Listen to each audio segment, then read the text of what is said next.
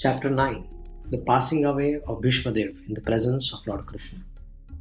Suta Goswami said, Being afraid of having killed so many subjects on the battle of Kurukshetra, Maharaj Yudhishthir went to the scene of massacre. There Bhishmadeva was lying on the bed of arrows about to pass, pass away.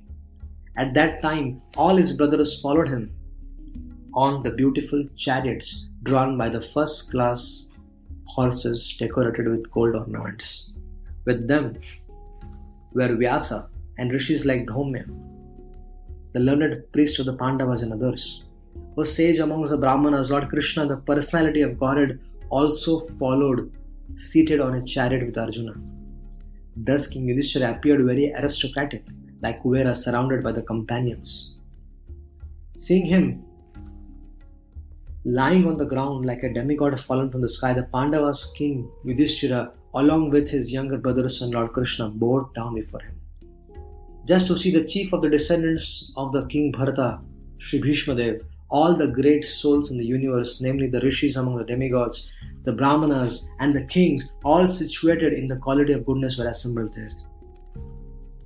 All the sages like Parvatamuni, Narada, Dhaumya, Vyasa, the incarnation of God, Brihadashva, Bharadvaja, and Parshuram and his disciples Vashishta, Indrapramada, Trita, Gritsmada, Asita, Kakshivan, Gautama, Atri, Kaushika, and Sudarshana were present.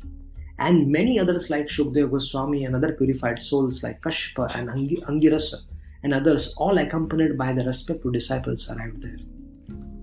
Bhishmadev, who was the best among the eight Vasus, received and welcomed all the great and powerful rishis who were assembled there for he knew perfectly all the religious principles according to time and place.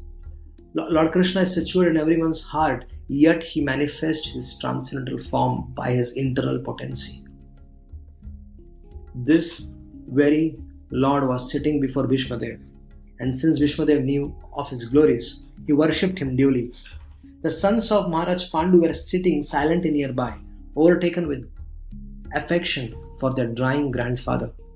Seeing this, Bhishmadeva congratulated them with feeling.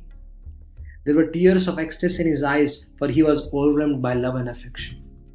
Bhishmadeva said, oh, What terrible sufferings and what terrible injustice you good souls suffer from being the sons of religion personified. You do not deserve to remain alive under those tribulations, yet you were protected by the Brahmanas, the god, and religion. As far as my daughter in law Kunti is concerned, upon the great General Pandu's death, she became a widow with many children, and therefore she suffered greatly. And when you were grown up, she suffered a great deal also because of your actions. In my opinion, this is all due to inevitable time, under whose control everyone in every planet is carried just as the clouds are carried by the wind. Oh, how wonderful is the influence of the inevitable time! It is irreversible. And how can there be reverses in the presence of Bhima, the great fighter with a club, the great bowman Arjuna with the mighty weapon Gandiva, and above all, how can there be reverses? In the presence of the Lord, the direct well wisher of the Pandavas. O King, no one can know the plan of Lord Shri Krishna. Even though great philosophers inquire exhaustively, they are bewildered. O best among the descendants of Bharata, I maintain, therefore, that all this is within the plan of the Supreme Lord. Accepting the inconceivable plan of the Lord, you must follow it. You are now the appointed administrative head of, and my Lord, you should now take care of those subjects who are now rendered helpless. This Sri Krishna is no other than inconceivable original personality of God. This is the he is the first Narayana. He is a supreme enjoyer, but he is moving amongst the descendants of Vrishni, just like one of us, and he is bewildering us with his self-created energy. O King, Lord Shiva, Narada, the sage amongst the demigods, Kapila, all know very confidentially about his glories through direct contact. O king, that personality whom out of ignorance only you thought to be your maternal cousin, you very your very dear friend, your very dear well-wisher, counselor, messenger, benefactor, is that very personality of Godhead Shri Krishna. Being the absolute personality of Godhead, He is present in everyone's heart. He is equally kind to everyone and is freed from the false ego of differentiation. Therefore, whatever He does is free from material inability. He is equibalanced. Yet, despite His being equally kind to everyone, He has graciously come before me while I am ending my life, for I am His unflinching servitor the Supreme Personality of Godhead, who's, who appears in the mind of the devotee by attentive devotion and meditation, and by chanting of the holy name, releases the devotee from the bondage of fruitive activities at the time of his quitting the material body. May my Lord, who is four handed and whose beautifully decorated lotus face, with eyes as red as the rising sun, is smiling, kindly await me at the moment when I quit this material body was Suta Goswami. Suta Goswami said, Maharaj Yudhishthir, after hearing Bhishmadev speak in that appealing tone, asked him in the presence of the, all the great rishis about the essential principles of the various religious duties. At Maharaj Yudhishthir's inquiry, Bhishmadev first denied all the classifications of the caste and orders of life in terms of the individual's qualification. Then he systematically, in a twofold division, described the counteraction by detachment and interaction by attachment. He then explained by divisions act of charity, the pragmatic activities of a king, and activities for salvation. Then he described the duties of a woman and devotees, both briefly and, ex- and extensively. Then he described the occupational duties of different orders and statuses of life, citing instances from the history where he was himself well acquainted with the truth. While, while Bhishmadev was describing occupational duties, the sun's course ran into the northern hemisphere. The period is desired by mystics who die at their will. Thereupon, that man who spoke on the different subjects with thousands of meanings and who fought on thousands of battlefield and protected thousands of men stopped speaking and being completely freed from the bondage withdrew his mind from the from everything else and fixed his wide open eyes upon the original personality of God Sri Krishna, who stood before him four handed, dressed in yellow garments that glittered and shined. By pure devotion, looking at Sri Krishna, he at once was freed from all the material inauspiciousness and was relieved from all bodily pains caused by the arrow wounds. Thus, all the external activities of his senses at once stopped, and he prayed transcendentally to the controller of all living beings while quitting his material body. Bhishmadev said, Let me now invest my thinking, my feeling, and my willing, which were so long engaged in different subjects and occupational duties in, in the all powerful Sri Krishna. He is always self satisfied, but sometimes being the leader of the devotees, he enjoys transcendental pleasure by descending to the material world. Although from him only the material world is created. Sri Krishna is the intimate friend of Arjuna. He has appeared on this earth in, the, in his transcendental body, which resembles the bluish color of the tamal tree. His body attracts everyone in the three worlds the upper, middle, and the lower. May his glittering yellow dress and his lotus face, covered with the paintings of the sandalwood pulp, be the object of my attraction.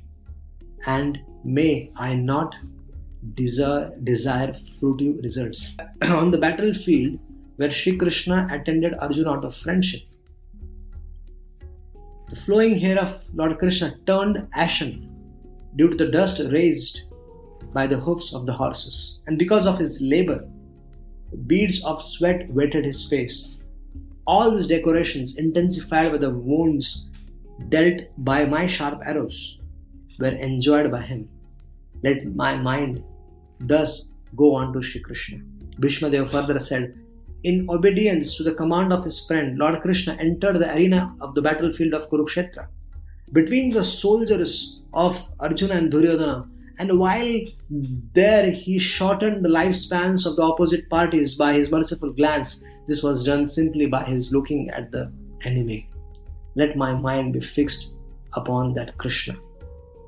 When Arjuna was seemingly polluted by ignorance, upon observing the soldiers and commanders before him on the battlefield, the Lord eradicated his ignorance by delivering transcendental knowledge.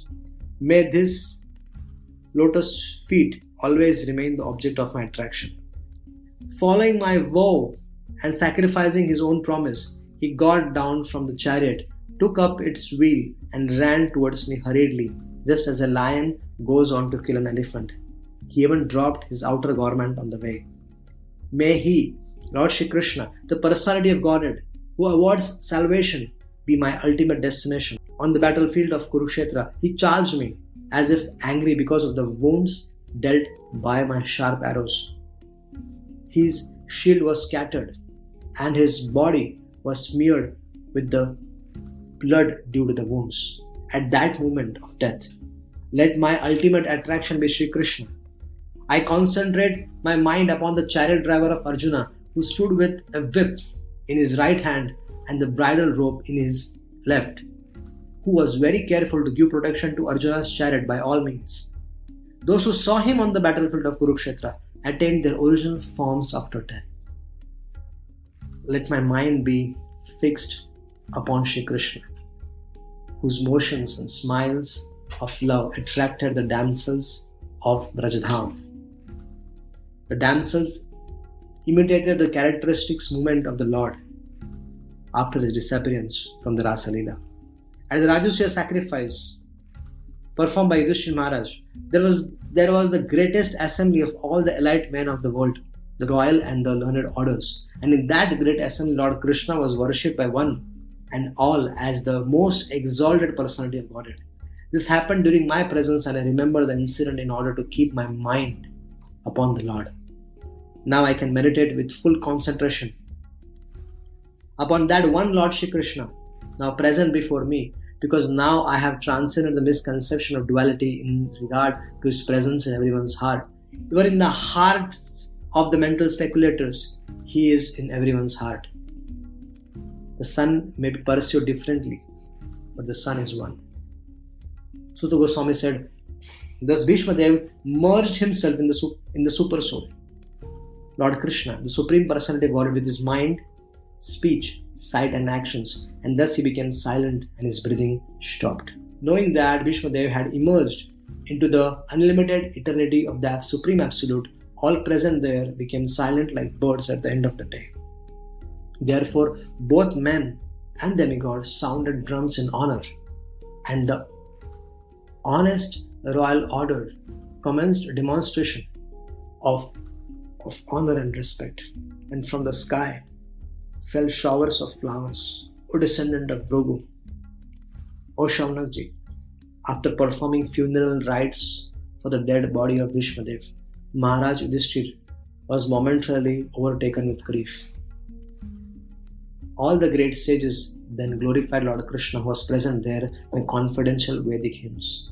When all of them returned to their respective hermitages, bearing always Lord Krishna within their hearts, Thereafter, Maharaj Yudhishthira at once went to his capital Hastinapur accompanied by Lord Shri Krishna and there he consoled his uncle and aunt Gandhari. After this, the great religious king Maharaj Yudhishthir executed the royal power in the kingdom strictly according to the codes of royal principles approved by his uncle and confirmed by Lord Shri Krishna.